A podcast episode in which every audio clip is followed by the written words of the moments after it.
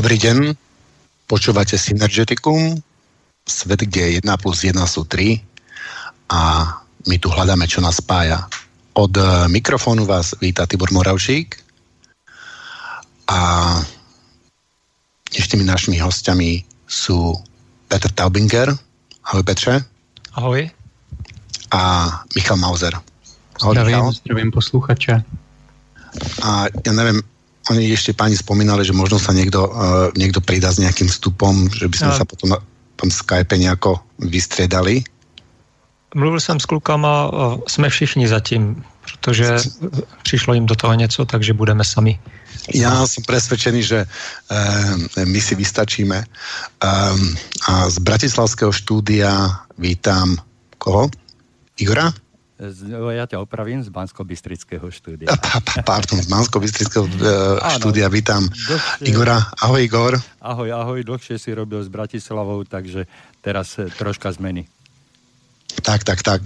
Takže je 30. mája 18.03 a my máme dneska tému ego a vývoj ľudstva. Takže páni, opýtam sa vás, čo si vy predstavujete pod, pod tým ego? Ako to vnímate, ako sa, ako sa to správa, keby ste mi povedali takú nejakú vašu predstavu? Tak a teď kdo začne? Tak když už se ozval, tak můžeš. Eh, já jsem pochopil, že tady ještě někdo další, ano? S nami. Eh, no, no tak to je um, Igor Lacko, uh, moderátor z, Aha. zo štúdia. Uh-huh ktorý bude čítať e-maily. Dobře. Tiež sa rád zapojiť do, do debaty. Igor je taký komunikatívny a vždycky, no, dosť často má k téme čo povedať. Uh-huh. A m, taktiež m, prepoj hostí a pustí nám nejakú muzičku.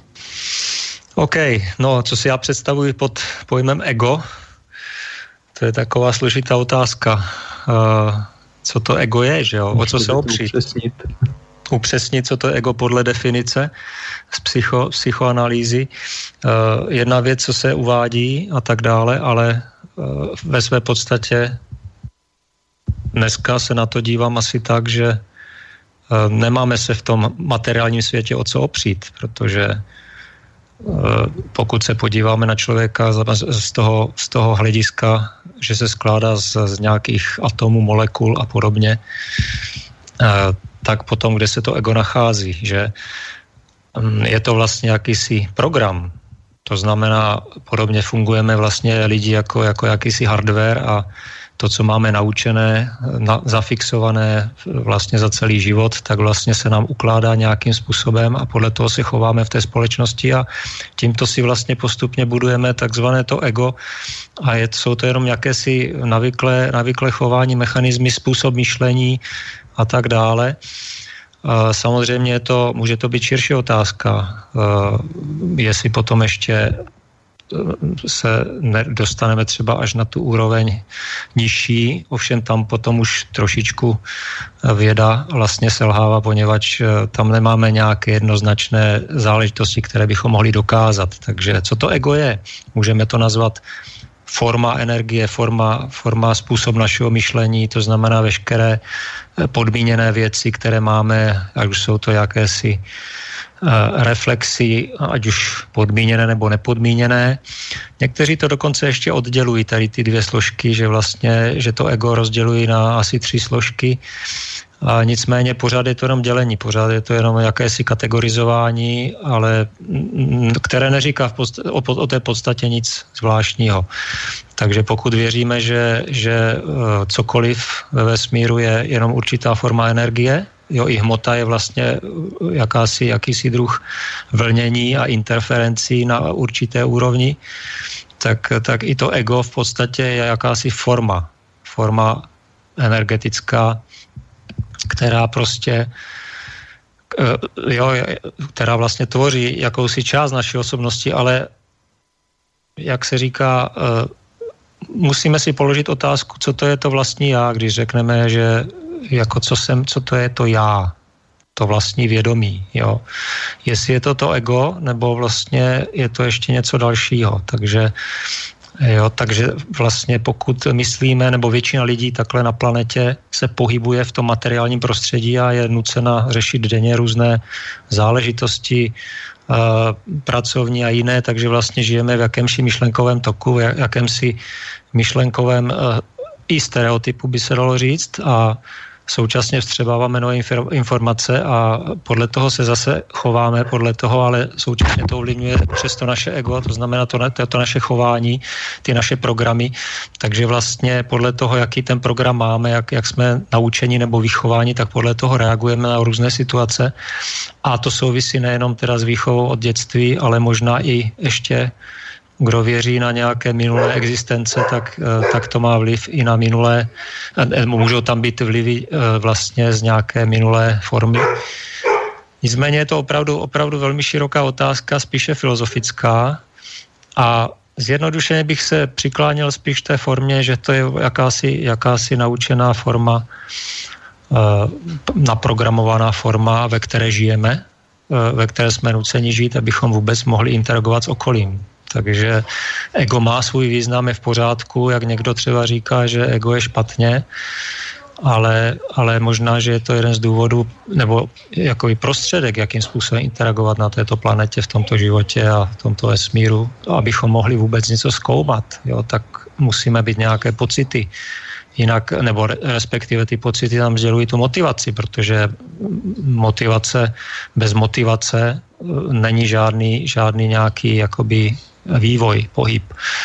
Jo, takže my samozřejmě dneska žijeme vlastně v tom finančním světě, finančním systému a ta motivace pro mnoho lidí jsou peníze, že? Protože je to otázka existence, ale ve skutečnosti ta motivace, pokud bychom si odmysleli ty peníze, tak samozřejmě je jinde. Jo? Když si člověk vzpomene na dětství, když měl o sebe postaráno, tak jeho motivací, aby objevoval svět, tak tomu nepotřeboval peníze. No, to znamená, i když člověk dělá něco, co ho baví, co dělá rád a nedívá se na to, jestli se, je to nějaká finanční odměna, tak samozřejmě ta motivace eh, přichází přirozeně z toho prostředí, ve kterém se nacházíme, tím, že poznáváme nové věci a přichází nápady a, a žijeme v jakémsi myšlenkovém toku, příčina, následek, takže to se všechno ovlivňuje.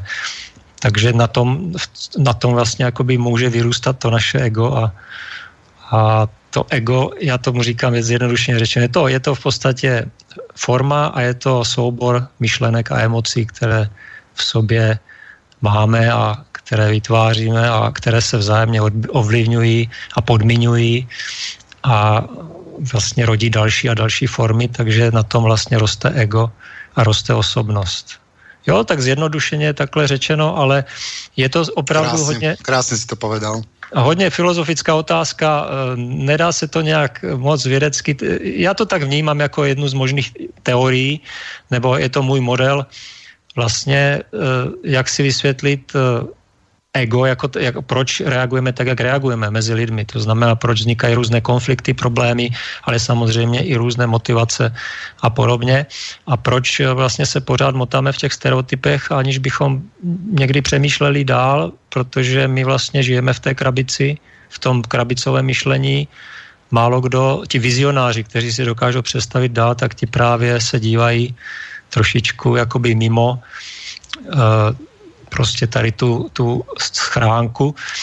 A ti, co jsou donuceni prostě nebo se nechají donutit tím systémem, ve kterém žijeme, k tomu, aby se tak nějak uzavřeli, protože nemají na nic jiného čas, chodí z práce do práce, mají plno starostí a řeší existenční problémy, tak to je potom problém v tom, že zůstávají jakoby uvězněni v tom, v tom egu a v tom starém způsobu, aniž by se potom mohli vyvíjet dál, anebo se prostě vyvíjí jenom směrem, kterým umožňuje ten trh. Jo, ten, ten, ten tržní kapitalismus, protože to je, to je taky podmíněné všecko jedno s druhým. Takže ta uzavřenost, ten cyklus, tam je velice silný a může si to dovolit takový komfort člověk, který buď ty peníze nepotřebuje, nebo se tak uskromní, že mu stačí málo a spíše je motivován tou vědou, technologiemi nebo nějakým výzkumem, takovým tím nemyslím něco za něco peníze, ale jenom pro svůj vlastní pocit, jo, že chci se něco rozvědět a zajímá mě to, protože ten tu radost mám vlastně z toho výsledku. A, a ta, ta radost z toho výsledku je větší než z jakýchkoliv finančních jo, prostředků, takže tito lidé uh, jsou trošičku dál a v podstatě jsou neskorumpovatelní protože, ale bohužel netýká se to většiny lidí. Jo, je to, je to tak. Jo, žijeme v systému, který má svoje zákony a který, je, který nutí lidi dělat věci, které by normálně nedělali. Jo? A co se týče eh, toho vlastního já nebo toho vědomí, eh, to znamená, jak se dostat z ega ven, jedna z možností je meditace, že? Které je samozřejmě, což chce samozřejmě asi trénink, protože meditace, dostat se do stavu bez myšlenek a bez emocí je vlastně taky, můžeme to považovat za umění, prostě nemyslet, kdy je člověk naprosto spokojený, ale jakoby existuje pouze tady a teď, ale vlastně žádné myšlenky tam ne, ne, nejsou, nebo je pouze pozoruje, jak vznikají. A, ale to je právě ten stav, kdy člověk, který nemá ten trénink, tak vlastně se ne, nedokáže tak lehce do toho dostat, protože, protože pořád ty myšlenky tam chodí nějaké. A, a než si to uvědomí, že vlastně na něco myslí, Eh, byť nějak podvědomně, tak, tak už je pozdě. Už vlastně ta myšlenka tam je.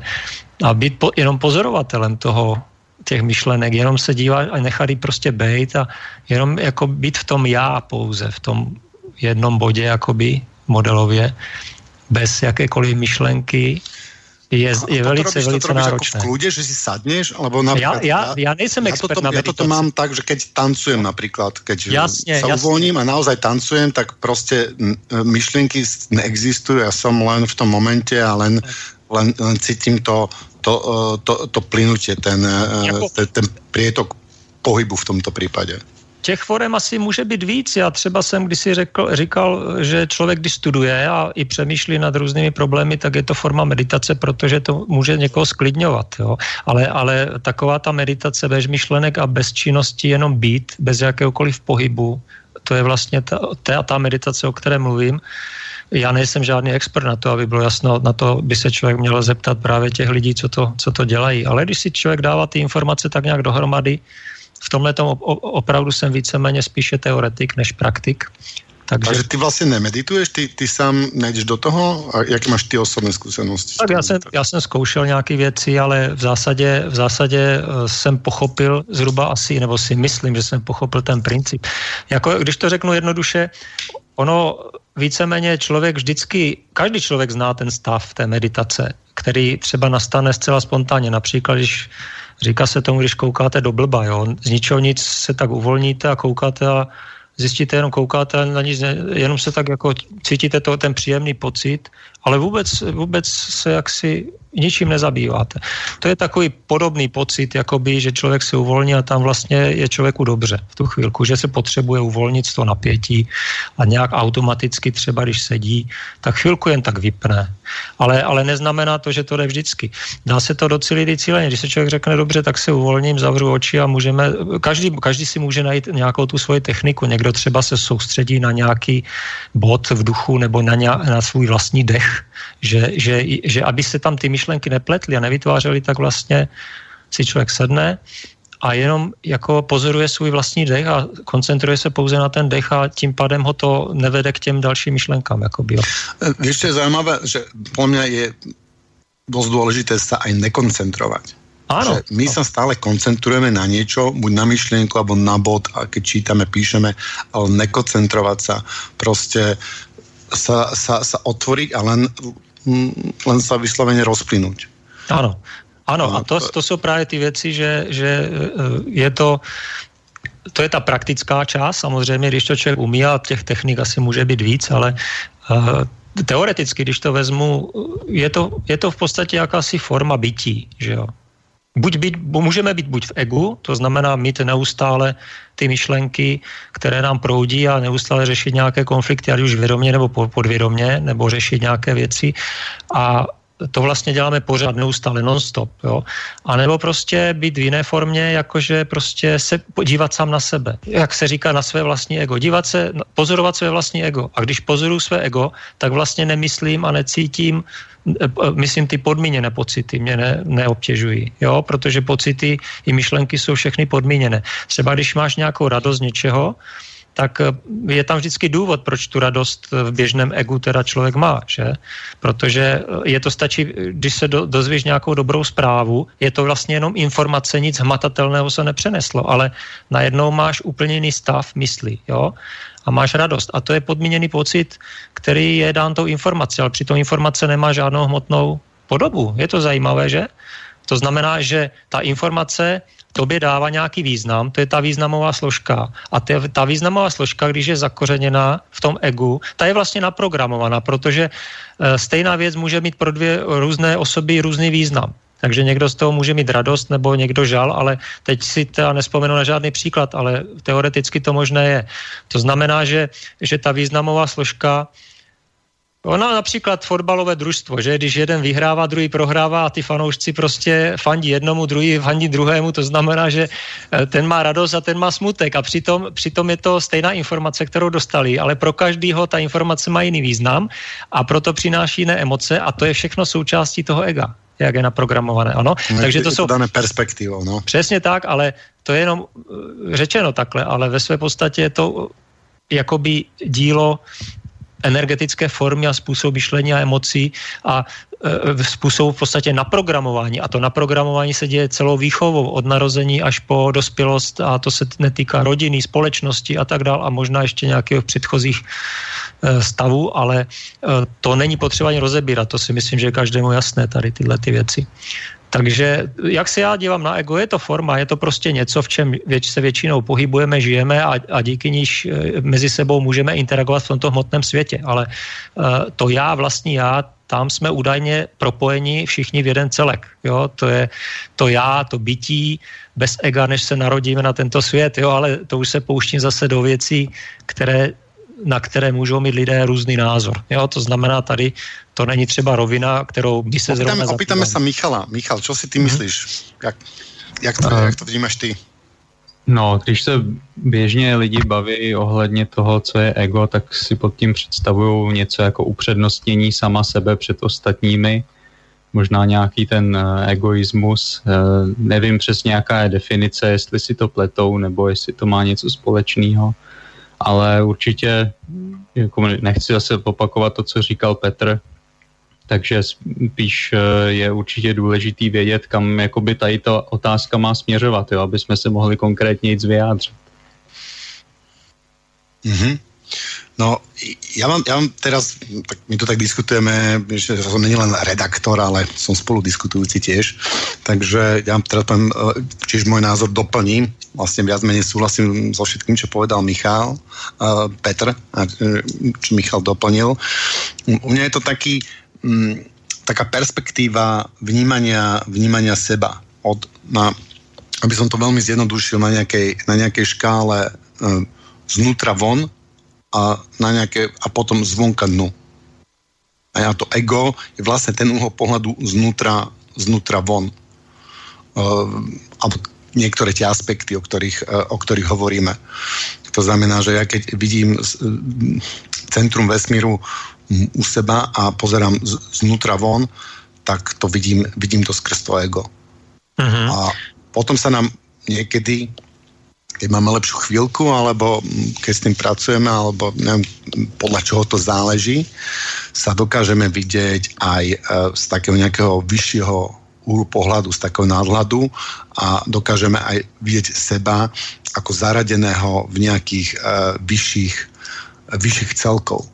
Preto som dal vlastne aj na fotku dnešnej relácie ten fraktál, lebo tento, tento tak uh, graficky znázorňuje to, že každý ten jeden bod je vlastně súčasťou nějakého, nějakého väčšieho, oveľa väčšieho obrazca, ktorý uh-huh. je mhm. viac menej uh-huh. nekonečný. Uh-huh. Ano, jako určitě těch modelů může být víc, ale uh, jak bych to řekl, no, je to, je to jako si, uh, my vlastně žijeme v tom egu, jako jak si to já představuji že vlastně vnímáme své tělo, vnímáme okolí, víme, že jsme jo, a díváme se na svět skrze tohleto ego. A jsou takové ty případy, že těch klinických smrtí, možná, že to znáš, jak lidé se dostanou mimo tělo. Jo? To mě napadá teď, jak, se, jak pozorují to svoje tělo z vrchu a vlastně to už není to ego, to už je vlastně něco, co je to jenom to vlastní já, které je oproštěné o to ega a tam jsou, tam, tam jsou v podstatě zřejmě už ty nepodmíněné pocity, ale možná, že se pletu. Jo? Já to nikdy nezažil, takže uh, mluvím pouze z toho, co jsem kde četl a co, co mi připadá velmi podobné u těch lidí. A potom když se vlastně, my se vlastně vrátíme do toho těla a vlastně zase jsme v tom egu a přemýšlíme tím myšlenkovým tokem, ale ta zkušenost tam už tam je zřejmě a, a ovlivňuje vla, vlastně a programuje taky jako ten další způsob života. To znamená, jakákoliv zkušenost je v podstatě součástí toho ega, nebo to ego se buduje na té, na té fyzické zkušenosti a možná nějaké další, protože vlastně my nevíme, jo, co se děje třeba ve spánku, nebo jestli, jestli kde se naše já pohybuje a podobně. Takže vlastně jakým způsobem se přináší ta informace potom zpět do toho způsobu myšlení. Jo, pokud jsme to my, tak kolik to má vlastně forem to já, že jo? protože některé teorie zase uvádí uh, vlastně, že dělí vlastně tělo na to hrubé tělo, to znamená to materiální, pak je nějaké vitální tělo, pak je mentální tělo, pak je supramentální tělo a že pak je to vlastně to nejvyšší jak se říká, ale, ale to jsou zase jenom modely, Jo, ale můžeme si to říkat, představit i takhle, je, že vlastně my vlastně i, možná i po té smrti ještě nejsme úplně v tom já, ale že jsme v nějakém mezistupni, kdy vlastně eh, tam, tam v podstatě můžeme říct, že jsme v nějakém že to mentální tělo a možná to, to vitální, mentální, nebo někde na té hranici. Uh, jo, to znamená, no, že tam, jsme tam, schopni tam sa vidět stále... z jedného úhlu, uh-huh keď sme schopní sa vidieť z jedného uhlu pohľadu a hoci to je zo stropu, pozerať sa na svoje telo mm, odoperované alebo čo, tak stále, stále je to takéto centrálne vnímanie. Stále je to niekde z nejakého úhla pohľadu, lebo by sme dokázali nejak možno definovať, či je to z pravého rohu alebo ľavého rohu toho, mm, tej miestnosti. Áno, že áno, že áno. Už, je to, už je to nejako lokalizované a tým pádom to už zase nemôže byť e, úplnou súčasťou iného. Možno je to niekde tak nejak na prechode. Jak si, no, stále, stále, stále je to časoprostorové, to znamená stále jakoby je to součástí tohoto vesmíru. Ale, ale to, to, to já, nebo jak se říká ten Bůh, ta, jak, jak když si jinak lidé říkají často, že jsme součástí Boha. Ne, dneska, já říkám, je to jedno, jak to nazveme, jestli je to Bůh nebo kvantové pole, nebo eh, pole nulového bodu, nebo já nevím co, eh, mimo čas a prostor, tak vlastně víme, že to, co vlastně tvoří náš vesmír, to je časoprostor, hmota a pak my jsme v té hmotné podobě a vnímáme ten čas a, a vnímáme to přes to naše ego, ale pokud bychom se dostali úplně eh, jakoby pryč, jo, tak tam není čas a prostor. Jo, to jsou právě věci, které jsou pro, podle mě pro běžného člověka dost těžko pochopitelné, pokud se tím nezabývá nějaký fyzik jo, dlouhodobě, ale nebo, nebo takle, kdo se tím nezabývá dlouhodobě, takže co to je, co to je bytí mimo čas a prostor, jo? to se nedá představit, protože veškeré naše představy jsou vázány na ego, takže všechno, co si představujeme, vychází z našich myšlenkových forem, které jsme zvykli, jo, jako, kde vlastně existujeme v egu, takže my tím, jak myslíme a cítíme a tak dále, to všechno ego a vázaný na časoprostor. Jo. A v okamžiku, kdy, kdy jo, protože i to pro ego je třeba například hodně těžké představit si, jak je vesmír velký. Jo, to jenom e, prakticky skončíme možná u sluneční soustavy a vůbec nemáme představu o, o tom, jaké, jaké je vzdálenost nejbližší hvězdě a, a kolik hvězd je, kolik miliard hvězd je v jedné galaxii a teďka, že ve vesmíru existují miliardy galaxií a ty vzdálenosti jsou tak astronomické, že to prostě rozum absolutně nedává.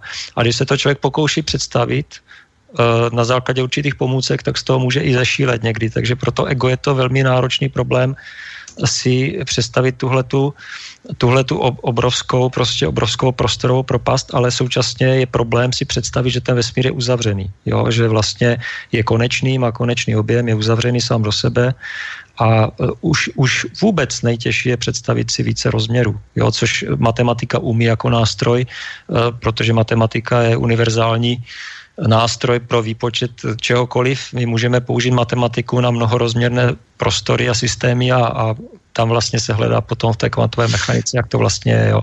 Ale, ale počkej, počkej, jako, jako ty, takové, ty, ty no? hovoríš, že vesmír je konečný, tak to, to je asi prvýkrát, čo s tebou, čo sa s tebou nezhodnem. Ja mám práve, že pocit, že preto naše ego je problém zmieriť sa s nekonečnom a ne, sa... Ne, ne, tam náš vesmír je konečný, protože je uzavřen, víš co, eh, když, když si, nevím, jestli si se zabýval někdy astronomii, astrofyzikou, kvantovou mechanikou, tyhle ty věci, to, to chce opravdu multidisciplinární záběr, aspoň mít nějaký ty základní povědomí.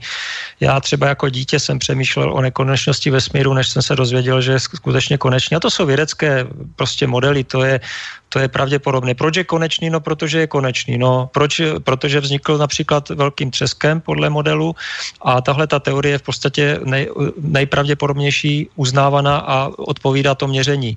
No a to je, jestli existují další vesmíry mimo náš No, vesmír. jsou, aj pulzačné teorie, že to nebyl velký tresk, ale že vesmír vlastně pulzuje. To je jedno, ale pořád je to konečný. Ale pořád je to konečný. Pořád je to konečný objem. To jako nemá, to je úplně jedno, kolik máš teorií. Problém je v tom, že uh, můžeme, existuje například multiverzum. Jo, těch může být nekonečně mnoho těch vesmírů, ale náš vesmír jako takový, který je starý zhruba 12 miliard let a uh, prostě je v něm několik miliard galaxií, možná stovek miliard galaxií, nevím, tak tahle tenhle ten vesmír, ve kterém my existujeme hmatatelně a existuje pouze pro nás, protože nic dalšího není, tak prostě tenhle ten vesmír je konečný a rozpíná se. Jo? To znamená, vznikl kdysi z nulového bodu a dnes je takhle a takhle velký, rozpíná se takovou a takovou rychlostí a prostě zdá se, že díky teorie temné hmoty a temné energie se zdá, že se vlastně bude rozpínat uh, dál, protože se rozpínají dokonce zrychluje, urychluje se, takže to, to je... Ale to kdy? To nekonečná, alebo se tento proces To nevíme, to jsou, to jsou všecko, to, to vůbec není důležitý, protože je to úplně jedno, protože uh, kdyby se rozpěl do nekonečná, tak je to fuk, protože pro nás to ne, nemá žádný význam. Jo? Dokonce si myslím, že v okamžiku, kdy se dostaneš mimo ego, budeš žít jenom v tom já, nebo respektive můžeš se rodit tisíckrát, kolikrát chceš, možná já nevím, to není podstatný, možná do jiných vesmírů, možná do tohoto vesmíru, co pak já vím, ale těch modelů si člověk může najít kolik chce, může, prostě můžeš uvažovat jakoukoliv variantu. A ve své podstatě Eh, vesmír eh, neznamená eh, konec, jo? Kdy, řeknu to takhle. Náš vesmír nás ohraničuje, ale neznamená to, že je jediný a že vlastně to je všechno, co máme, jo? nebo co, co existuje v uvozovkách teďka. Říkám v uvozovkách existuje, protože slovo existence se vztahuje pouze na to, co známe, na ten náš 3D rozměr na ten náš svět. No Takže, dobré, ale to, co my známe, to je v podstatě, ta velkost nášho vesmíru je tak velká, jako daleko vidíme. A tím ne, ne, že ne, vidíme velkost, stále ďalej a ďalej, tak ten náš vesmír je větší a větší. Velkost vesmíru není, není větší, protože velkost vesmíru eh, existuje takzvaný horizont událostí a horizont události je v podstatě na hranice, po kterou můžeme maximálně vidět. A eh, to je možná, to my, my, ne, my nikdy my nemůžeme vidět až po velký třesk, protože když se díváš do vesmíru, čím hlouběji se díváš a budeš mít třeba teoreticky čím dál lepší dalekohledy a teleskopy a podobně a uvidíš toho čím dál více, tak pořád se nemůžeš dostat eh, k okamžiku velkého třesku. Jo? Protože čím dál se díváš, tím se díváš do minulosti. To možná víš, to nemusím tady opakovat, proč se díváme do minulosti. Protože, protože rychlost světla což je nejrychlejší rychlost ve vesmíru, je zhruba 300 tisíc km za vteřinu. A, a to světlo za tu dobu existence vesmíru urazilo jenom určitou dráhu. Takže na to, co k nám jakoby přichází v té světelné informaci nebo v té rádiové informaci, tak to je vlastně eh, dáno stářím vesmíru maximálně. My, my nemůžeme dostat eh, starší informace, než je stáří vesmíru, ale dokonce my je nedostaneme ani k počátku, protože, protože my do, do, dohledneme pouze na takzvaný horizont událostí a to je vlastně eh, hranice, vlastně stáří vesmíru krát 300 tisíc kilometrů za vteřinu. Jo? To znamená, když si spočítáš, dejme tomu 12 miliard let, což se odhaduje na stáří vesmíru, tak, tak 12 miliard let si vynásobíš 300 eh, tisíc kilometrem za vteřinu a, a do, dostaneš vzdálenost, do které maximálně dohlédneme. Dál nedohlédneme, protože dál, to je ten horizont událnosti, dál to, tam, tam prostě nic není. Jo, tam není čas a prostor pro nás. Jo, jo vesmír exploroval z nulového bodu a začal se rozpínat a ta rychlost eh, mohla být rychlejší než rychlost světla, jo? Rozumíš mi? To je eh, rozpínání prostoročasu. A Problém je, že to světlo, které vzniklo, tak eh, jak se ten balonek v uvozovkách, když to vlastně při, přirovnám o dimenzi níž na ploše toho balónku, jak se ten balonek nafukuje, tak my žijeme jako ty ploché bytosti na tom povrchu. A to je ten nás vesmír, který má konečnou plochu, ale rozpíná se tak, že ty vzdálenosti mezi jednotlivými balóny na tom balónku se neustále vzdalují, ale zpočátku se vzdaluje rychleji než rychlost světla. Tak si představ, že jak chceš dohlednout dál než na horizont události. To není možné, protože fyzikálně to není možné. Takže my se akorát my podle toho samozřejmě můžeme vyplodit mnoho zajímavých teorií a modelů, které potom se prokážou, ale v zásadě nás to pořád limituje na tento vesmír, eh, co se týče té vědecké metody. Takže pokud potom eh, protože my nemáme už čeho se přístrojově a čím to chceš změřit, jo, jestli je něco za vesmírem, prostě tam se nedostaneš. Jedině potom možná i, i ten zakřivení, zakřivení třeba prostoročasu, to už jsou další věci, jak, jak se dostat do dalších vesmíru, dalších dimenzí, to jsou všechno už potom fantastické věci, které možná někdy odhalíme možná ne. No dobre, pokiaľ existujú ďalšie vesmíry, tak ten vesmír je nekonečný v tejto forme, v tejto dimenzii. Ale to pak není vesmír, to, není len to je, to je priestore, ale že to je aj vlastne v tej dimenzii mikro-makrokozmos, že tam ale, tiež ale, áno, je áno. v podstate e, nekonečnosť.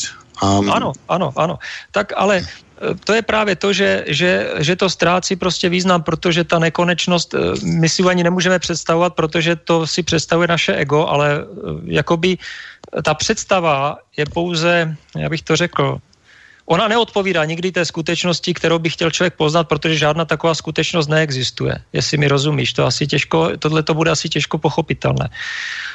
Je to podobné, jako když třeba řeknu, když se někdo zeptá například otázku, když ten náš vesmír je konečný, teda, tak co je za ním? Co je za tím vesmírem, teda, když je konečný? No.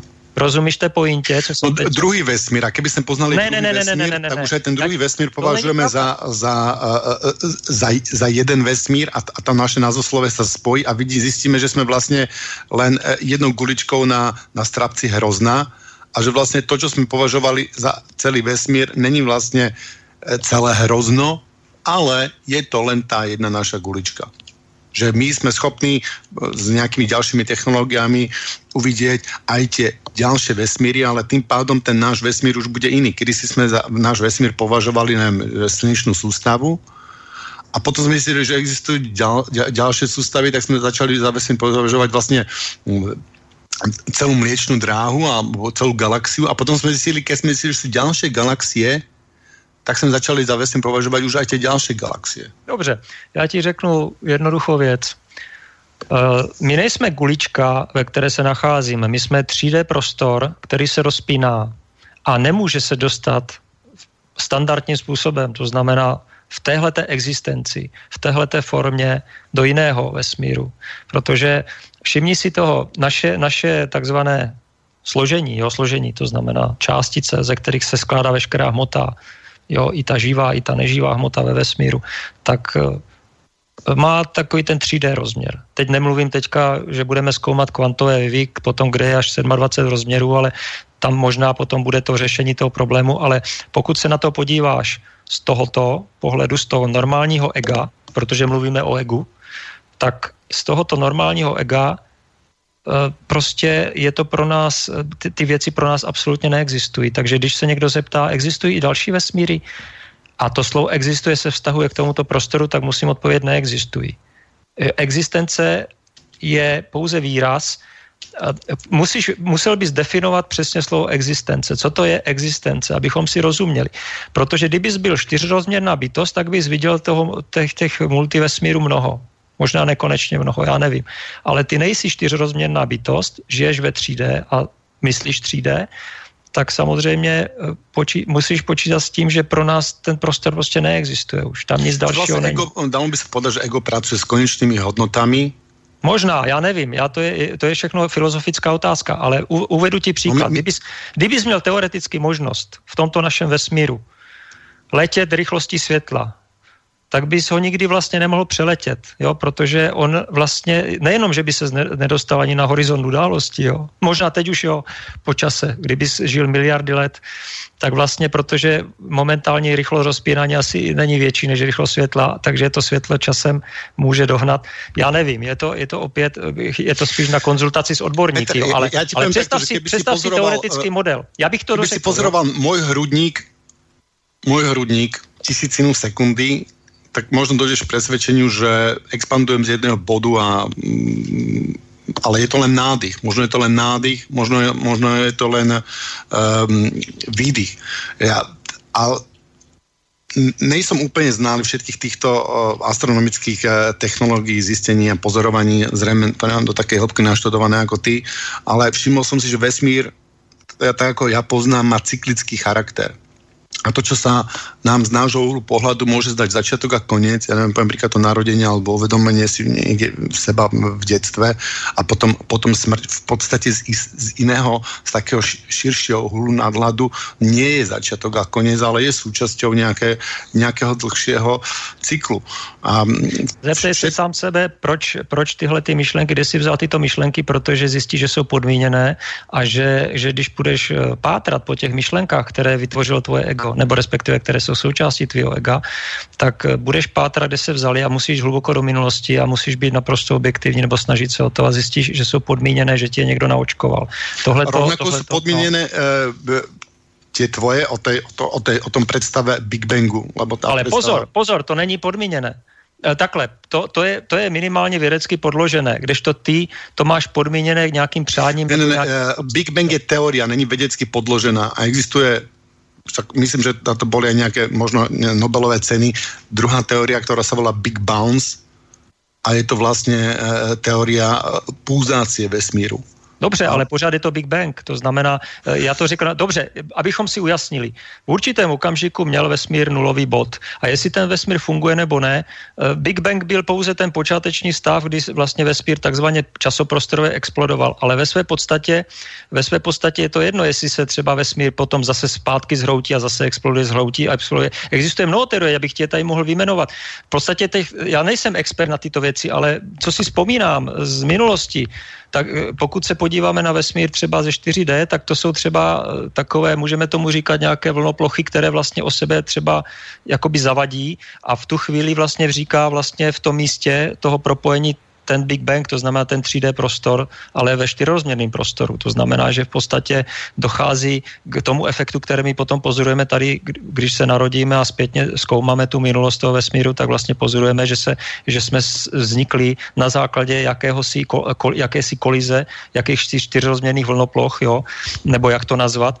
A to jsou, to jsou zase, tyhle ty vlnoplochy můžou být součástí dalších, dalšího vesmíru, který funguje úplně, a tam může platit úplně jiné zákony fyzikální. Jo, to znamená, že já se teďka nehádám o tom, čemu ty věříš, já se, nebo čemu já věřím. Já se bavím o tom, co my víme, co my víme, co máme prokázaný a na, o, čo, o co se dneska můžeme opřít. E, nebudeme se přece bavit úplně e, ve vzduchoprázdnu, protože těch teorií bychom mohli vyplodit, kolik chceme. Jo. Ale pokud, pokud to má mít nějakou formu, ta diskuze, tak se musíme opřít o to, co je dneska vědecky pravděpodobnější, než prostě ty další teorie. Teorie, teorie pulzujícího vesmíru, no, to byla, ja byla jedna všimol, že veci sa zvykávali aj míliť, do, dokonca si mysleli, že jdeme plocha. Uh, skúsime sa opýtať Michala. Michale, ty to, ty to jak vidíš? Uh, abych se přiznal, tak pro mě je tohle docela abstraktní a já se tady tím moc nezabývám. Zabývám se jinýma filozofickýma otázkama a spíš uh, hlavně věcma, který Eh, můžeme dneska přizpůsobit tak, abychom se v budoucnu tady tím mohli zabývat a nemuseli denně dřít eh, v práci a být věčně bez peněz a místo toho právě mít čas na takovýhle otázky. No. To je právě to. No. Super, si nás, si nás, my jsme se tam zatočili v kruhu trošičku, takže si nás to vyvědol.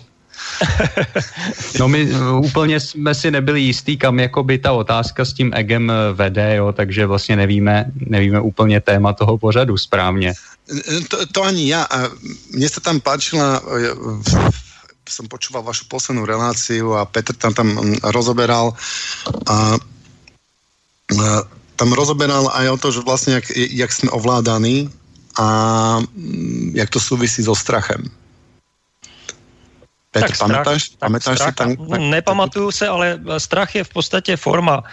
Eh, strach je jakýsi stav eh, ega, eh, protože je to spojeno asi s tím pudem, co říká se tomu pud sebezáchový. Lidé prostě mají strach, když, když prostě jim hrozí nějaká újma, ať už mají strach o život, nebo mají strach o svoji existenci, nebo o svůj nějaký životní standard. Každopádně je to vždycky spojený s tím egem, s tím životem. Oni prostě chtějí žít a, a ty strachy jsou potom různé podle toho, kde se pohybují v zaměstnání, v podnikání, v podnikání konkurence, že to znamená konkurenční boj, protože pokud žijeme v tom monetárním mechanismu, tak ten je spojen vlastně s vyděláváním peněz a pokud lidé podle zákonu, že nevydělají peníze, tak si nemůžou koupit jídlo, nemůžou zaplatit složenky, za nájmy a tak dále. A tím pádem ten strach tam narůstá a vědí, že se z toho finančního systému sami nemůžou vymanit, že jsou prostě naprosto uzavření a odkázáni a jediné, co jim tady dovolí, je chodit možná k volbám, které ani volby nejsou skutečné, ale dál používají ty peníze, protože si myslí, si myslí, že jiná možnost není a ona je, akorát chybí to vzdělání a kdyby si dovzdělali to ego, jak říkám, tak vlastně by zjistili, že jsou svobodní. Jo? Nebo že, že by mohli být svobodní i fyzicky, i v tom egu, kdyby, kdyby, Jo? A teď otázka, že jo. Je, no, ale, ale zase tam vidím... Zase nejaký, tam nejakými vývojovými štádiami, že najprv sa tvári inak a potom, potom sa tvári inak, potom sa uvedomí a tak ďalej, že tento... Jak toto vnímáte, páni? Celá, celá civilizace je ve vývoji a vždycky bude vývoj. Prostě od někud někam v tomto časoprostoru. Zase mluvíme o tomto vesmíru, mluvíme o tomto rozpínání. Dál to neřešíme, protože dál, jako co bude za miliardy let, to nás vůbec nemusí zajímat. Jestli za pět miliard zanikne slunce, tak je to jedno. To je tak dlouhá doba, že, že je to úplně jedno, jo? jaké formě v té době budeme. Teď je důležité vyřešit tuto dobu, ve které se nacházíme a to jsou, to, to vlastně, jak my interagujeme v tom egu, tak to jsou v podstatě ty ekobiosociální tlaky, které na nás působí. A, a má to ten vývoj. Je, můžeme začít před těmi deseti tisíci lety, kdy vzniklo někdy v té době také zemědělství. Jo? Předtím byli lovci a sběrači a tam byl takový zásadní, zásadní změna té společnosti, kdy v podstatě e, došlo k radikální změně toho ten, tehdejšího ekonomického systému, e, že lidé začali skladovat potraviny, začali je pěstovat, jo, us, us, usídlili se na jednom místě, už, se, ne, už vlastně přestali kočovat, protože předtím byly kočovné kmeny, které vůči sobě samozřejmě také bojovali a živili se a jakmile vzniklo zemědělství, tak, tak se vlastně změnil celý ekonomický systém, protože jakmile se lidé začali usazovat, začaly vznikat určité vesnice nebo města později, tak samozřejmě e, začali si pěstovat e, nějaké zdroje obživu, začali být více efektivní a bohužel e, i potom si vzájemně okrádali a museli vznikat ty ochranářské jakoby principy, to znamená nějaké ty armády, nějaké ty prostě, aby, aby ten svůj takzvaný, takzvaný majetek a tam vlastně to vzniklo celé majetek, jo, později peníze, směna zboží, výroba, jo, jak se usídlili. Takže tam vlastně vznikl ten současný socioekonomický systém, to znamená zhruba asi před těmi 8 až 10 tisíci lety. A v té době asi si to každý dokáže dneska představit, jak se v té době žilo podle toho, že jsme všichni asi měli nějaký ten dějepis na škole a prostě nebyla technologie. Ne, a technologie nebyla strašně dlouhou dobu, prakticky až do nedávna, když to řeknu takhle. Takže de, skoro 10 tisíc let, 8 tisíc let nebyla, nebyla žádná technologie, jenom prostě ty primitivní nějaké nástroje, nějaká doba kamena, předtím doba železná a tak dál.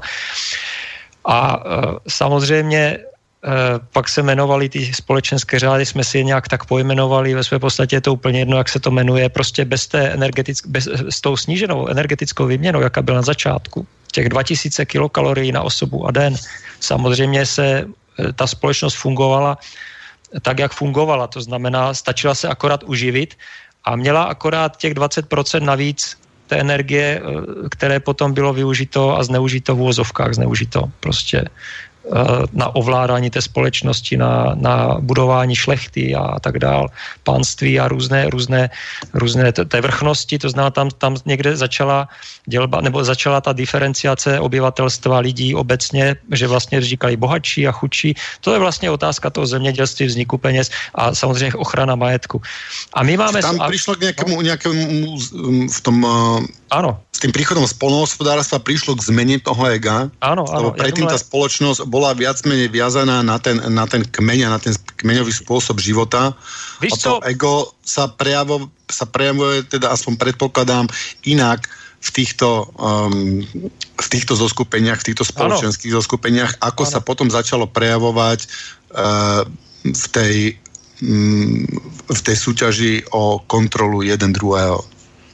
Uh, v podstate jakmile, to, musíme si ale uvědomit, že to všechno byla doba takzvaného velkého nedostatku. To znamená, když teda to budeme datovat před těmi deseti tisíci lety, eh, jak vzniklo zemědělství, tak, tak vlastně veškeré zdroje se museli těžit a dobývat a pěstovat uh, tvrdou prací, lidskou fyzickou prací. A eh, je samozřejmě logické, že prostě ti lidé vlastně nic nedělali, jenom pracovali. Pracovali, aby si vydělali, to, jestli měli trošku volného času, nevím, ale prakticky měli, měli pořád co dělat, uživit sebe a možná potom ještě postupně, jak se někteří jo, jak se ta společnost vyvíjela a e, po vzniku peněz v podstatě se začala diferencovat, protože e, víme, jak to, jakmile se peníze staly tím motorem, tak e, museli zákonitě vzniknout bohatší lidi a chudší, protože ti, ti, co měli v hlavě více než v rukách, tak logicky nechtělo se jim moc pracovat, když viděli, jak snadno se dá, dají ty zdroje získat, že když existuje platidlo, tak si je můžu koupit, ale pokud to platidlo získám jakoukoliv formou, ať už krádeží, anebo nějakou legalizací určitých zákonů, mechanismů, tak vlastně nemusím vlastně fyzicky pracovat, ale můžu si to jídlo koupit, můžu si koupit pozemek, protože to vlastnictví, pokud tam už bylo zakódovaný v nějakém tom kodexu, tak samozřejmě dávalo nárok tomu člověku, když máš peníze, dobře, je to tvoje, koupíš si to a nikdo ti na to nemůže. To znamená, to znamená, že ti chudí, kteří mus, které musí zákonitě být většina, aby vyprodukovali tu, ten tu nadbytek, nadbytek té energie, jo, nejenom pro sebe, aby se uživili, ale nějakých 20% navrh, aby ti ostatní, co nepracovali, a protože nebyly stroje, upozorňují, připomínám, že nebyly stroje, všechno se dělalo, dejme tomu ručně. Později, pokud existovaly samozřejmě tažná zvířata, nějaké ty uh, vodní mlíny nebo větrné mlíny, to už byly takové ty první technologie, primitivní, ale nicméně bylo to stále málo vůči dnešní době, třeba, která, kterou bych datoval někdy od roku 1800, po roce teprve až po roce 1800, dejme tomu někdy v těch dobách, kdy byl vynalezen parní stroj a později objevená ropa, tak začal skutečný boom a rozvoj technologií, protože e, nemuseli jsme už my vydávat tu energii jenom e, z té potravy, ale vlastně za nás začala pracovat e, externí energie, ropa, jo. Začali jsme, začali jsme chápat tu vědu, tu fyziku, jo, protože už ve starých dobách byli vědci, a matematici. Díky tomu máme dneska i to, co máme, matematiku, fyziku, na tom se pokračuje, ale, ale ty výzkumy tomu prostě člověk měl tendenci, protože to je jakási přirozená motivace pochopit věci kolem sebe, jak ten svět kolem nás funguje a, a, a zjednodušit si ten život. To znamená vymyslet něco, co by nám ten život usnadnilo. A tenkrát byl tvrdý život a tohle to vlastně jakoby ty jednoduché nástroje nám začaly více usnadňovat život, ale ve své době, eh, nebo v podstatě se dlouho nedělo nic, jo, kromě nějakých válek velkých a bitev a nějaký, prostě celá historie lidí, lidstva je v podstatě jedno, jedno velké bojiště, jo. Takže tam, tam je to logické, protože ta doba nedostatku, kdy lidé museli bojovat o svoje zdroje, o existenci, museli, protože měli strach, i dokonce měli strach, že Protože když se, když se v hlavě uroděno myšlenka, že ten druhý by ti to, co máš, co si těžce vybudoval, mohl vzít, tak už máš strach, že by ti to jednou mohl vzít, protože si myslí, že on si myslí to samé, což samozřejmě je pravda, protože on si myslí úplně to samé, tak oba, oba, oba dva začnete budovat armády nebo nějaké ochranářské uskupení, tak aby, aby prostě ani ten, ani ten prostě nemohl. Takže musí vznikat jakási rovnováha, ale, ale je to prostě princip toho nedostatku. To není o tom, že by člověk byl agresivní. Ta lidská povaha je stále stejná a je širokospektrální, takže eh, lidé nejsou dobyvační jen tak pro nic za nic. Oni mají k tomu důvod. Ke všemu, co lidé dělají, mají důvod. Jo? A pokud máme nedostatek a strach jo, o zdroje, tak budeme eh, se snažit eh, chránit sebe, že jo? protože žijeme v tom úzkém egu a nějakou globální společnost si v té době ani nemohli vůbec uvědomovat, že, že jsme všichni jedno a bla, bla, bla. Tenkrát vznikalo náboženství a různé další manipulace, a však eh, možná tušíme asi, jak to bylo všechno, nějaké informace máme. Sice nevíme, co je přesně pravda, já třeba historii taky moc úplně nevěřím, ale takové ty základní body si dokážu představit, že se staly a že byly zcela logické vzhledem k tomu nedostatku. No a táhlo se to v podstatě až do dnešní doby a ten náš, ale ten náš ekonomický systém vznikl zhruba před těmi deseti tisíci lety v té formě. Druhá věc potom, jak se vyvíjel, můžeme to pojmenovávat různě jako otrokářství, feudalismus, jo, merkantilismus, kapitalismus nebo socialismus nebo dokonce komunismus, kde, který to byla jenom myšlenka. Komunismus nikdy nebyl například, jo, ale přitom se s ním stále argumentuje. Ale vždycky vlastně, vždycky je to otázka nějaké vládnoucí, vládnoucí elity nebo vládnoucí skupiny lidí, kteří se snaží prostě tu ty, ty lidi, tu, tu společnost stabilizovat, protože ona zatím neznala způsob, jakým způsob, jak vůbec spravovat zdroje dohromady a neznala způsob, jak vlastně vytvořit, nebo, nebo co by se mělo stát, aby ten svět fungoval na, na, těch, na, těch, na tom základě těch božích principů takzvaných, to znamená uh, toho, toho těch, těch takových těch myšlenek, které kdysi měli učenci už dávno, tisíce let před námi, ale nikdy se nepodařilo zrealizovat. Jo? Proč se nepodařilo zrealizovat tyhle ty myšlenky, to dneska víme, ale většina lidí protože v tom není vzdělaná, tak stále tápe. Jeho politici to taky neřeší a, a podobně. To znamená, že e, základem všeho je v podstatě energetická výměna. Pokud máme nedostatek, tak ti lidé budou, budou bojovat o to, aby o ten svůj život. Ale pokud vytvoříme hojnost e, na planetě, takže nikdo nemusí e, vlastně v, nemusí o nic usilovat zápasy, co se týče toho materiálu na uvozovkách, tak vlastně přichází a teď to řeknu zase obrazně, ta duchovní stránka věcí, kdy vlastně, jak řekl Michal, se začneme automaticky zajímat o to, co je kolem nás, protože naše základní potřeby jsou uspokojeny. Jo, když, když lidé musí chodit do práce každý den, Jo, z práce do práce prakticky na celý den, pak se starat o rodinu a přemýšlet, co bude zítra, mít stres, co se zase bude dít a takhle vlastně fungují celý život, no tak jako kolik mají času a kolik mají energie na to, aby se věnovali tomu, co je baví, to, co by opravdu měli dělat a to, co představuje jejich talent, protože každý z nás má na něco talent. Každý z těch sedmi miliard lidí na planetě je talentovaný člověk, ale v tomto systému se neuplatní ten talent. Takže ten systém ho jakoby odsune, protože ten systém potřebuje pouze takové talenty, které slouží k jeho účelu, jeho chodu jo, marketing, obchodník, jo, e, určitý vědecký výzkum, který podporuje potom, který je potom zneužit ve prospěch trhu, protože i když se podíváme na školství za socialismu, na, škol, za, na školství v Americe a školství dnes u nás, tak musíme konstatovat, že se e, na jedné straně teda některé věci se mohly zlepšit, ale eh, co se týče přírodních věd, tak ty víceméně degradovaly, protože to, co se učí eh, na školách, a to jsou vědomosti, které bychom měli být kvůli budoucnosti a kvůli technologiím, tak prostě jsou, jsou horší a protože jsou přizpůsobeny ty školy eh, kapitalismu, marketingu, protože účelem, aby člověk, když vyjde školu, aby se uživil, tak se musí uživit především sám, protože stát se o něho nepostará. A když se musí živit sám, tak musí hlavně se umět živit sám a proto musí umět prodávat, musí být manažer, umět být manažerem, musí umět prostě organizovat lidi a hlavně taky samozřejmě Eh, vědci byli třeba přeškoleni už před stolety na to, aby, aby zkracovali životnost výrobku, protože když se ty výrobky nebudou prodávat, tak, tak eh, prakticky se stane to, že by přestali lidé kupovat. Kdyby vám výrobky vydržely dlouho, tak byste nepotřebovali tak často kupovat a ten celý systém by se zhroutil, protože systém je založený na HDP. jo, takže, takže je to tak trošku v souvislostech, ale Mluvíme sice o egu, ale ono to všechno se vším souvisí.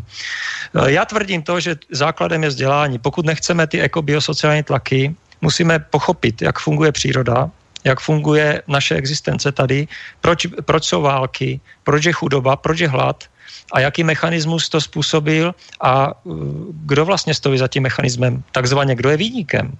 Protože Eh, my, my máme zkušenost s klukama obecně ze života, že lidé hledají vyníky buď v politicích, nebo v korporacích, nebo prostě, já nevím, v počasí hledají vyníka, jo, ale přitom, přitom si neuvědomují, že ty, ty vyníci jsou oni sami. protože, protože oni podporují ten systém. My všichni, když používáme peníze, tak ty peníze jsou vlastně volební lístky. A když my budeme používat peníze, tak budeme neustále sloužit tomu systému, protože ty peníze, jak jsou v oběhu, tak to bude fungovat. Jo? Já samozřejmě nechci, aby lidé přestali používat peníze, to není ten účel, ale jde o to, aby, se, aby lidé přijímali hlavně nové myšlenky a nové projekty s tím, že jedinou možností totiž, jak tu společnost změnit, není politikou, ale je tím, že ten, tu, ten systém, tu naši společnost uděláme zastaralou a to se dá udělat jedině tak, že se začneme dívat jiným směrem a začneme se dívat jak věci fungují, pracovat na nějakých projektech, jít příkladem, inspirovat další lidi, dělat přednášky, to, co vím, a co nejméně nakupovat věci, které nepotřebuju. Jo? A samozřejmě lehce se to řekne, hůř se to udělá, protože já to znám. Většinou se to stává tak, že lidé o něco přijdou. Stane se nějaká velká událost, a potom se jim možná některým z nich, ne všem, rozjasní. A začnou se zabývat, díky internetu dneska můžou spoustou zajímavých témat. A to je právě ta cesta, ten začátek toho, jak, ta, jak ta společnost se může změnit, protože princip je ten, že se musíme sjednotit. To, to není o volbách nějaké menšiny nebo něčeho, nebo nějaké e, totality, protože totalitní společnost vznikne vždycky, pokud, pokud ta, ta většina odevzdá moc té menšině tak vždycky vznikne totalita. Teď taky žijeme v totalitě, i když se tomu říká demokracie. Totalita je to proto, protože žijeme pod finančním tokem, pod diktaturou finančního toku. Potažmo od Fedu to, to běží, protože víme, že po 89. se prakticky obě naše republiky dostaly pod finanční diktát e, mezinárodních bank a kuponová privatizace, která tenkrát taky proběhla na začátku, to nebylo nic jiného, co se, to, to není žádná výjimka, protože tohle to se děje úplně v každé zemi, kam prakticky Spojené státy vnikly. Jo, když se podíváte na film Zeitgeist a tyhle ty tři filmy, tam je to perfektně zdokumentováno, ty principy a já jsem se vlastně až, až někdy v tom roce 2008 dověděl, jak vlastně byla Česká republika v tom 89. zatažena do toho kapitalistického způsobu myšlení, ale současně si uvědomuji, že je to nutné, protože lidé neměli, my jsme nikdo neměli zkušenosti s tím, absolutně jsme, já si vzpomínám na tu dobu, když jsem končil někdy vysokou školu v té době a e, byla to, byla to zajímavá doba, kdy jsem ve srovnání s dneškem nevěděl o světě prakticky nic, ale měl jsem vysokou, vysokou školu. Takže ta negramotnost je ne v tom, že má někdo diplom nebo nemá, ale je v tom, jak vidí ty věci v multidisciplinárním kontextu. Nemusí všechno vědět do detailu, ale nějaký základní povědomí o vzájemných souvislostech mít musí. A ta zkušenost samozřejmě se nám vyplatí, pokud ji dokážeme nějak zužitkovat. Jo? Pokud lidé pochopí, že ten kapitalismus je v podstatě ještě zvrácenější než ten minulý režim, že eh, kolik mrtvých denně produkuje takzvaný psychosociální stres, Jo, teď se ani nemusíme dívat na rozvojové nějaké uh, země. Čo, uh, uh, Petr, veľmi nerad, uh, veľmi nerad prerušujem tvoj myšlenkový tok, ale mm, dáme si pesničku, už máme, už máme hodinku za sebou. Áno.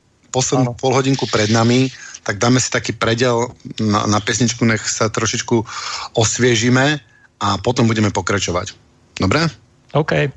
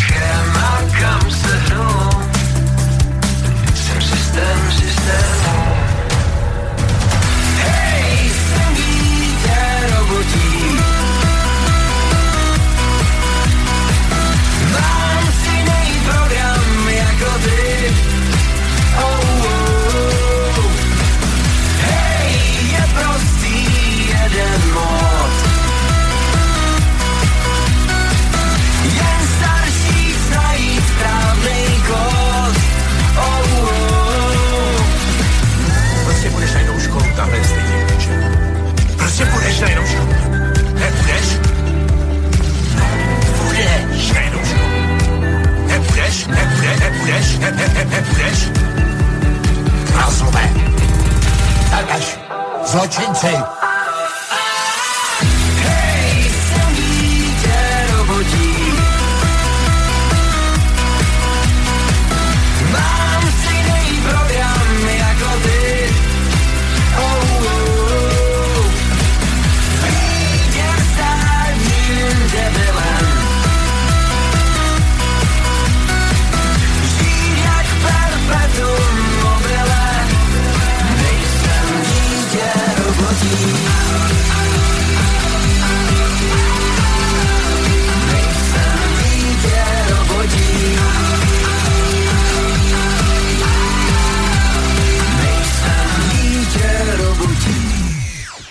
Halo, Tibor, sme naspäť v Eteri.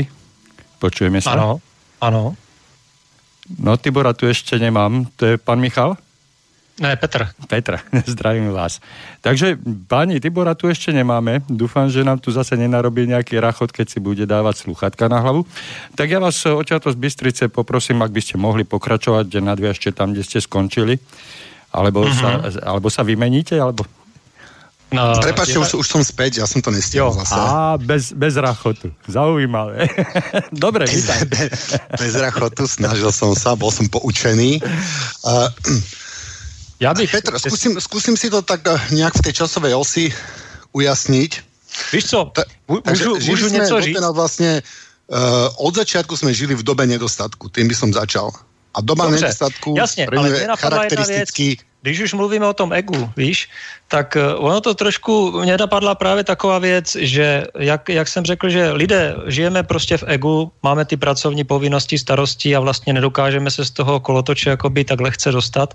A vlastně ta meditace je jak, jakýsi takový únik, ale to je právě to, eh, že když toto se třeba naučí lidi, tak si myslím, že začnou, jakmile si uvědomí toho pozorovatele, který je v každém z nás, ten pozorovatel, to je, ten je vlastně mimo to ego, a pozorovat sám sebe a své vlastní myšlenky, proč si myslím to, co si myslím. A když se tohleto lidi naučí, tak dokážou potom změnit dokážou potom dokonce si jakoby změnit postupně ten myšlenkový tok, protože ten myšlenkový tok je vlastně program, který nás drží v tom, v té uzavřené krabici a nemůžeme se z toho dostat. Jo? To, to je opravdu způsob myšlení, který nás tom drží, ale v okamžiku, kdy se staneme tím pozorovatelem, Jenom se budeme dívat na svět kolem sebe, co se to vlastně děje, kam ty lidi spěchají, bez nějakých myšlenek a pozorovat dokonce sám sebe, své ego, své vlastní myšlenky, tak potom si možná uvědomíme, jak jsme šílení jo, že to ego je pouze jenom program a že to je jenom dočasná kulturní záležitost, že vlastně jak se ta společnost vyvíjí a ty technologie na nás tlačí a tak dál, ty eko, biosociální tlaky na nás tlačí,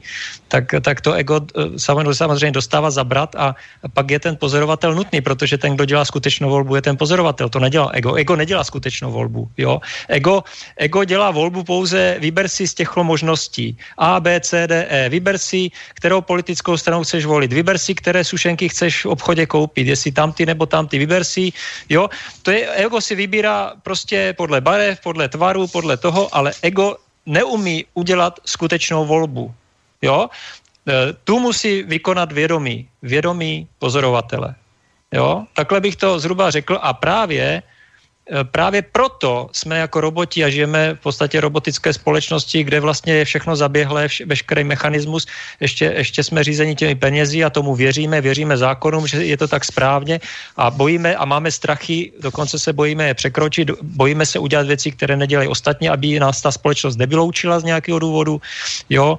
Bojíme se kriticky se dívat na myšlenky své vlastní především, ano. Ne kritizovat ostatní, ale kriticky myslet o sobě, o tom, proč si myslím to, co si myslím a přehodnocovat ty myšlenky a ta, tu volbu může udělat jenom pozorovatel, tím může udělat ego. Ego prostě je pouze ten automat. Jo? Emocionální, racionální, nebo emocionálně, racionální automat, prostě myšlenky, emoce, se to tam všechno míchá dohromady a je to jenom program, sice být složitý, ale pořád je to automat, jo. Když to pozorovatel dělá skutečnou volbu, to je to vlastní já, které, které s egem nesouvisí, které je mimo ego. Mimo, možná i mimo časoprostor. To ego, jo, to vlastní já. Mm-hmm. Takže asi vlastně tak. Ten, je to ten vedomý pozorovatel, toho by sme mali, toho by sme mali podporovať musíme mali dať... To je ta eh, meditace. To, je, to, je, to se dá dosáhnout zřejmě tím, že si člověk to trénuje, ale ten čas si musí na sebe udělat. To je problém s časem zase. Lidé, co chodí do práce, tak já třeba taky na to nemám čas, protože se, proto jsem jenom teoretik v tomhle oboru. Ale uh, prakticky uh, opravdu zkušení lidí, co na tom pracují, tak uh, to, to je vlastně otázka přesně pro tyto lidi. Jo? To znamená, ano, mám o tom nějakou představu, ale mám, učím se, mám prostě eh, taky tu možnost tohleto provozovat, ale, dá, ale protože dávám přednost určitým projektům, které, na kterých třeba pracuju, tak, eh, tak vlastně mě to drží jako v tom egu a jsem zaměřený tím myšlenkovým tokem na to. Ale i to je dobře, protože zase mě taky něco muselo přinutit, abych vybočil z toho stereotypu, jo, který se mi nelíbil mimochodem, takže ne, byla tam nespokojenost, byly tam potom nějaké finanční záležitosti a ty mě přinutili začít uvažovat prostě jinak, i když jsem ty základy už jakoby v hlavě se mi takový jakoby rodili. Ono to, člověk si všímá těch věcí v průběhu života a ty zkušenosti, jak nabývá, tak se to mění. Ale pak přijde takový rychlejší, rychlejší zvrat. Samozřejmě finanční krize 2008, 11. září, potom, než se člověk dozví tu pravdu, tak samozřejmě to pár let uplyne, pak přijdou nějaké dokumenty. Takže toto všechno člověku pomůže k tomu rychlejšímu přerodu. Trvá to několik let, ale je to rychlejší než v minulosti. Jo, takže se to jakoby zrychluje. Takže to je ta naděje pro lidstvo, že my se učíme díky internetu strašně rychle dneska přijímáme, ale je potřeba fungovat i jako pozorovatel, aby, aby člověk, když už ty informace má, aby mohl správně zvolit a mít je na paměti. To je v tom egu, v tom novém egu. My si vlastně musíme vytvořit nové paradigma, nové ego. Celá společnost vlastně směřuje buď do absolutní zkázy, nebo do nového paradigmatu. Jo, teď žijeme ve starém paradigmatu, monetárním tržním eh, systému kapitalismu, kde se všechno řídí tokem peněz a konkurence a jeden bojuje proti druhému od všech úrovní, od zaměstnanců přes firmy až po státy a války. To všechno je prostě jeden velký konflikt. Místo toho, co bychom spolupracovali jako jedna velká rodina a považovali lidskou rasu za jeden druh. To znamená, že planeta je už pro nás příliš malá, teď v úvozovkách malá vzhledem k tomu, že jsme globální společností a ovládáme prakticky všechny zdroje na planetě a všechno je někomu rozprodáno. To znamená, že eh, vzniká tady nová super totalita, která v podstatě bude díky penězům, když to takhle půjde dál, soustředěna rukou několika lidí a ty budou vlastnit celou planetu a ovládat e, zbytek společnosti. Ale samozřejmě já e, říkám, že to je velice nestabilní stav a ten systém se tak jako tak zhroutí, protože e, jak se bude více diferencovat rozdíly mezi lidmi, tak, tak to skončí velmi špatně, pokud, pokud a máme tomu možnost předejít pouze tímhletím způsobem, tímhletím vzděláváním. To znamená to, co dělá hnutí Zeitgeist, protože my jsme vlastně tady jakoby zástupci jeho, i když to nebylo řečeno, tak eh, v podstatě máme veškeré materiály, pokud člověk bude připraven eh, a pozná, že je potřeba začít u sebe sám, s vlastním záměrem, jo, musí zvolit tu, tu svoji volbu toho pozorovatele. A jakmile vznikne určitá kritická masa li, lidí, kteří už vědí, co chtějí, tak eh, samozřejmě ten zbytek ty lidi jsou v podstatě už po celém světě jakoby načnutí, že by chtěli změnu, ale nevědí jakou. Takže, takže pokud tady přijde, dojde k nějakým změnám, tak dojde buď ke změně politického systému jako takového pomocí nějakých voleb, což je samozřejmě naprosto nesmysl, protože to je malá záplata a to nikam nepovede, pouze prodlouží to tu agonii.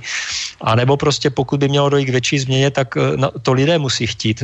To, to vlastně nezvolí politici, to nezvolí žádná korporace.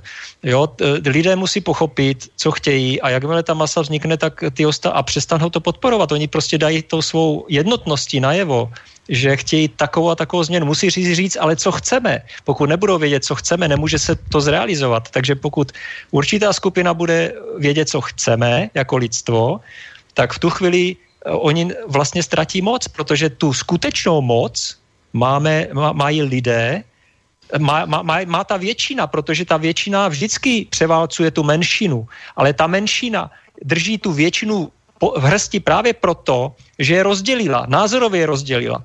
Říká se rozděl a panuj.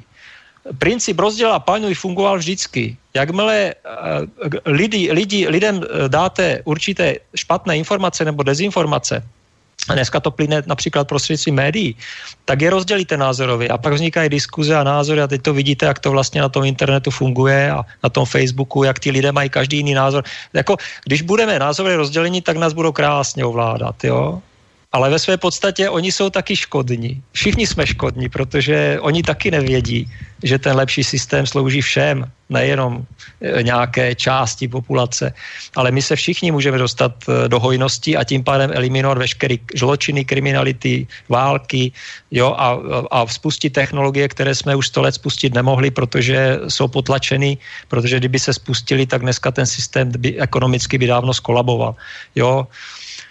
Jo, takže aby, eh, chápu, že to bude pro někoho těžko stravitelné, protože svět bez peněz si dneska málo kdo dokáže představit, ale je to nevyhnutelné, pokud chceme přežít. Je, nemáme jinou možnost, protože ten mechanismus, jak je nastaven a jinak nastavit ani nelze. Pokud budou peníze, bude svět vždycky trpět. Jo?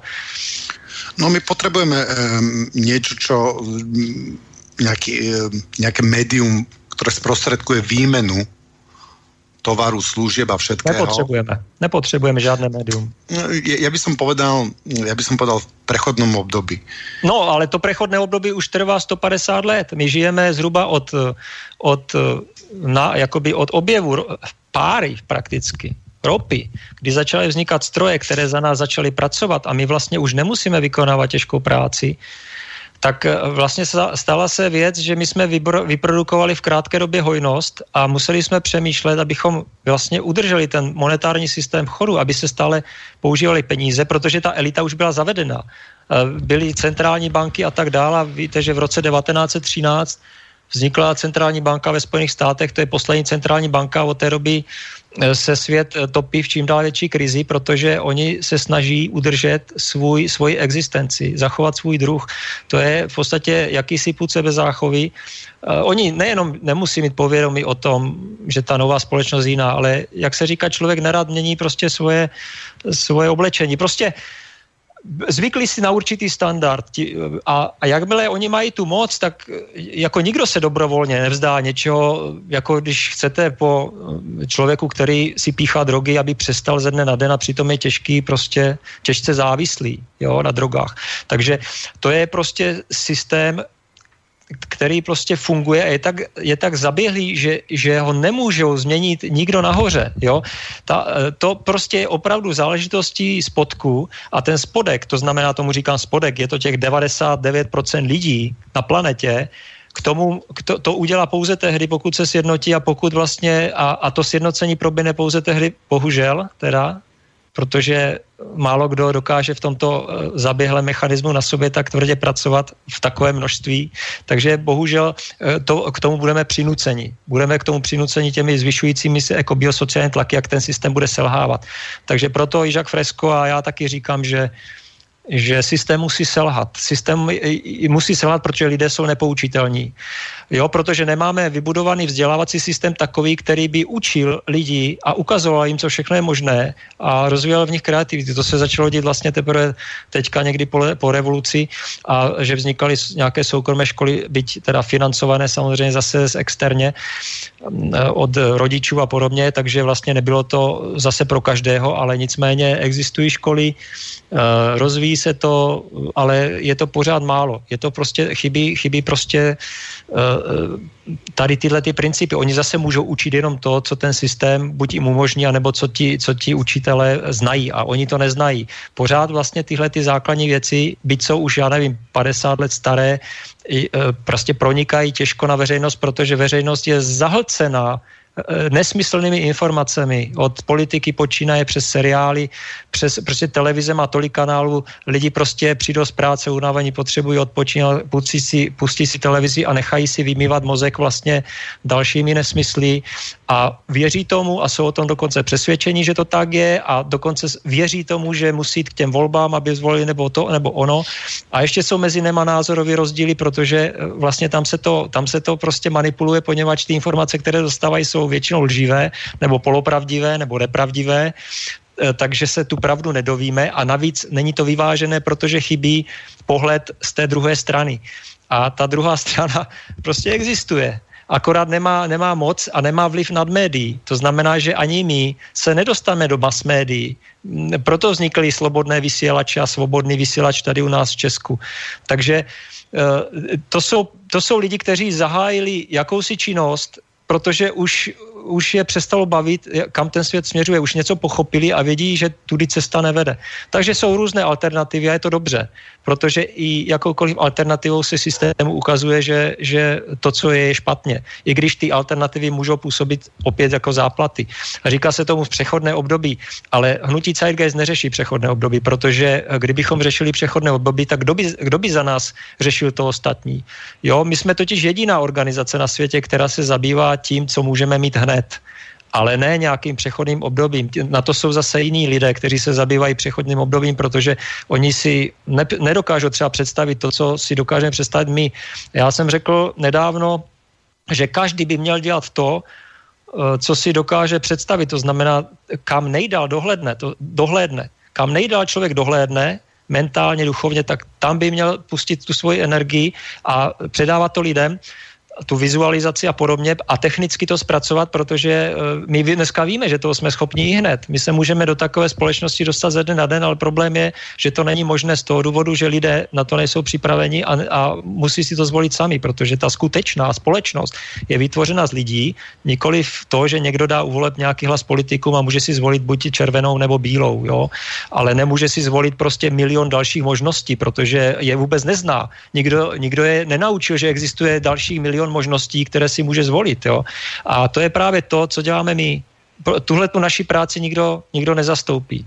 Jo, takže a kdybychom se totiž zabývali tím nižším cílem, tím přechodným obdobím, tak bychom nemohli eh, vytvořit vůbec to vzdělání, tu vizi těch lidí. Oni by vlastně nevěděli, kam chtějí jít. Jako, když, no, když, když, když, ukážete, když ukážeš lidem pouze jakýsi přechodný stav, tak se můžou maximálně dostat do toho přechodného stavu, ale nemůžou se no, dostat dál. Jo? Petr, tu s tebou nesouhlasím, lebo my potřebujeme vizitu najďalej, jak dohlédneš, to je pravda, čiže každý nech tam hodí ten svůj zrak najďalej ďalej, ale potom potrebujeme aj za, začať rozmýšľať, ako sa tam, ako sa tam dostať a spraviť si aspoň takú nejakú, nejakú, nejakú hrubú, hrubú mapu a ja by som povedal zo začiatku aspoň definovať princípy, aké musia byť, e, definovať si princípy, aké musia byť splnené, aby tá, tá tvoja predstava, alebo tá predstava hnutia CK Ale ja už som to fungovať. definoval. Ja už som to definoval. Já tu představu mám. Možná si mě nepochopil. E, jsou lidé, kteří se budou vždycky zabývat e, tím, kam najdele, najdele dohlédnout. To znamená, to je tak vždycky, nebo téměř vždycky si myslím, protože když chce člověk začít nějaký projekt, tak se pro něj musí natchnout a vidět to v podstatě jako svůj cíl. Takže pro ty lidi bude cíl vždycky to, čím se natchnou. To je logické. I pro nás je cíl, čím jsme nadšení. A, ale my, jako já mám třeba osobně a kluci taky a vím, že prostě v tomhle to máme jasno, že my musíme definovat ten náš cíl. Ten náš cíl je definovaný a ten jsme definovaní my. My jsme postavili, ano, Jacques Fresco to začal třeba, já nevím, v určité době a mnoho let pozoroval společnost, takže ty zkušenosti tam jsou. Máme spoustu vzdělávacích materiálů a dokonce i víme s velkou pravděpodobností, jakým způsobem ta společnost musí dopadnout, aby se to stalo. To znamená, že já už to mám jakoby jasno, takže já už nemusím vytvářet nebo vymýšlet něco, když vím, že tudy co takhle eh, tomu moc nepomůžu.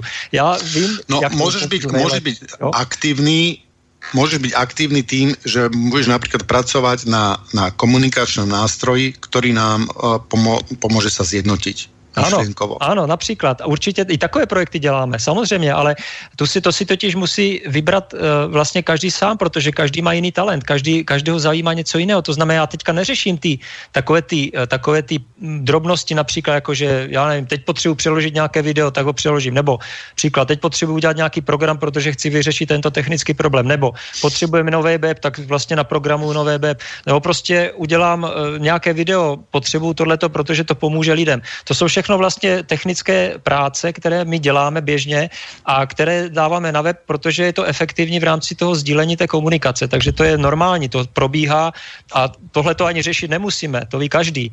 Ale uh, někdo, kdo se zeptá, jakou máš představu, jak ta společnost pojede, no to nikdo nemůže vědět 100% jak to pojede, protože uh, tam je, tam je tolik proměných, že si můžeš klidně napsat na papír svoje nějaké principy a stejně to bude úplně všechno jinak. Uh, ten princip je jednoduchý. Vytvořit hojnost, jo, protože tou hojností se v podstatě odstraní většina zločinů, většina problémů na planetě odpadne zcela samostatně, automaticky. Potom v podstatě i ústava a zákony postupně vymřou, protože to, co, to, co máme dneska, máme přemíru zákonu, ale ty se vytváří pouze jako neschopnost, je to, jako, je to reakce na neschopnost vyřešit technický problém. Naše civilizace nemá problémy politické, naše civilizace má problémy technické. A bohužel ale způsobené politiky. Jo, protože technické, pro, technické problémy každý technik nebo vědec dokáže vyřešit. E, stačí zadat úkol, udělejte dělejte to a to a tohle to se splní dříve nebo později, protože jakýkoliv problém jsme schopni vyřešit. Jo? Problém je, že politici z toho dělají problém, protože by se, by se zhroutil celý měnový systém. O, prostě to, ten status quo, ten stávající stav e, musí být zachován za každou cenu, protože ta společnost by se stala v tomhle stavu ega nestabilní. Takže my máme momentální stav myslí nebo stav ega, chceš-li, eh, když už mluvíme o tom egu, tak do toho budu dávat to ego. Takže náš, náš stav ega na této planetě eh, je velmi katastrofální a přitom máme tak vyspělé technologie, které by mohly zajistit absolutní eh, bezločinnost a mír na celé planetě s tím, že všichni budou spokojeni, co se týče základních potřeb a budou spokojeni, co se týče nadstandardu, protože prakticky jsme schopni zdrojově zajistit pro všechny lidi, pro těch 7 miliard lidí, nadstandardní v podstatě životní styl, jaký mají dneska bohatí lidé. Protože zdroje na to jsou, ale nejsou na to peníze. Problém je, že měnová politika, pokud víš, jak funguje tok peněz a zabýval se někdy finančním systémem, tak pochopíš i rozdíl mezi technickou efektivitou a monet a, a a technická efektivita a tržní efektivita. Tržní efektivita je o efektivitě peněz při rozdělování a technická efektivita je o efektivitě zdrojů a života samotného. Ale a pak si samozřejmě každý může dělat, eh, co ho baví a vlastně dojde k obrovské explozi kreativity. To znamená, že tohle já mám naprosto srovnané a pokud se tato vize, a taky vím, že pokud se tato vize předá dostatečné množství lidí, například přes mass media, tak vlastně máme vyhráno a nemusíme vůbec řešit přechodné období. Takže tohle to vím, že to tak je. Ale nevím, jestli na to, jakým způsobem k tomu doje a jestli dojde, protože mě třeba Kdybych se chtěl dostat do české televize a říct jim například, eh, potřebuji od vás, abyste rok vysílali prostě eh, alternativní pořady, tak, tak eh, vás vyhodí, protože, protože oni mají nařízeno z EU a podobně, že musí vysílat jenom jenom pořady, které jsou v souladu s evropskými hodnotami. To dokonce veřejně přiznal v dopise ředitel ČT. To znamená, že e, vlastně veškeré zprávy filtrova, jsou filtrované, jsou v podstatě pouze vysílané informace, které jsou v duchu a které odporují prostě současnému systému, nikdy ne, lidé prostě neuvidí, tak si musí hledat alternativy na internetu. Jenomže, po, jo, protože zatím ten internet funguje jako médium, které můžeme používat. I, i to se dá ovšem tomu zabránit. Jo, internet se může ta, časem taky eh, monopolizovat nebo eh, filtrovat. To je otázka jenom technická. Otázka je, k čemu ta technologie se využije. Jestli prostě ten politik schválí ten na ten zákon, tak technici budou muset pracovat na tom, aby se internet prostě omezil. Jo, to je, to je všechno technologie, které se dá použít ve prospěch lidí nebo proti lidem. Takže já říkám, není potřeba lidem předkládat přechod na období. Vůbec to nemáme zapotřebí. Lidé potřebují pravdivé informace a ne prostě nějaké polovičné, poloviční pravdy. To si dělají třeba lidi, kteří to ještě nevědí. Jo?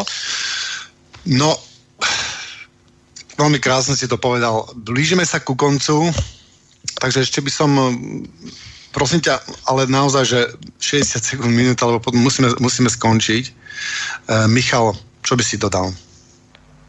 No, buď se můžu vyjádřit uh, k tomu přechodnému období, nebo se můžu vyjádřit ještě k tomu té předchozí otázce toho ega a jak se mění. Vyjadri sa k ega a k, a k přechodnému období si spravíme reláciu, lebo to mám, to mi, to mi chybí u vás tam u Zajgastu.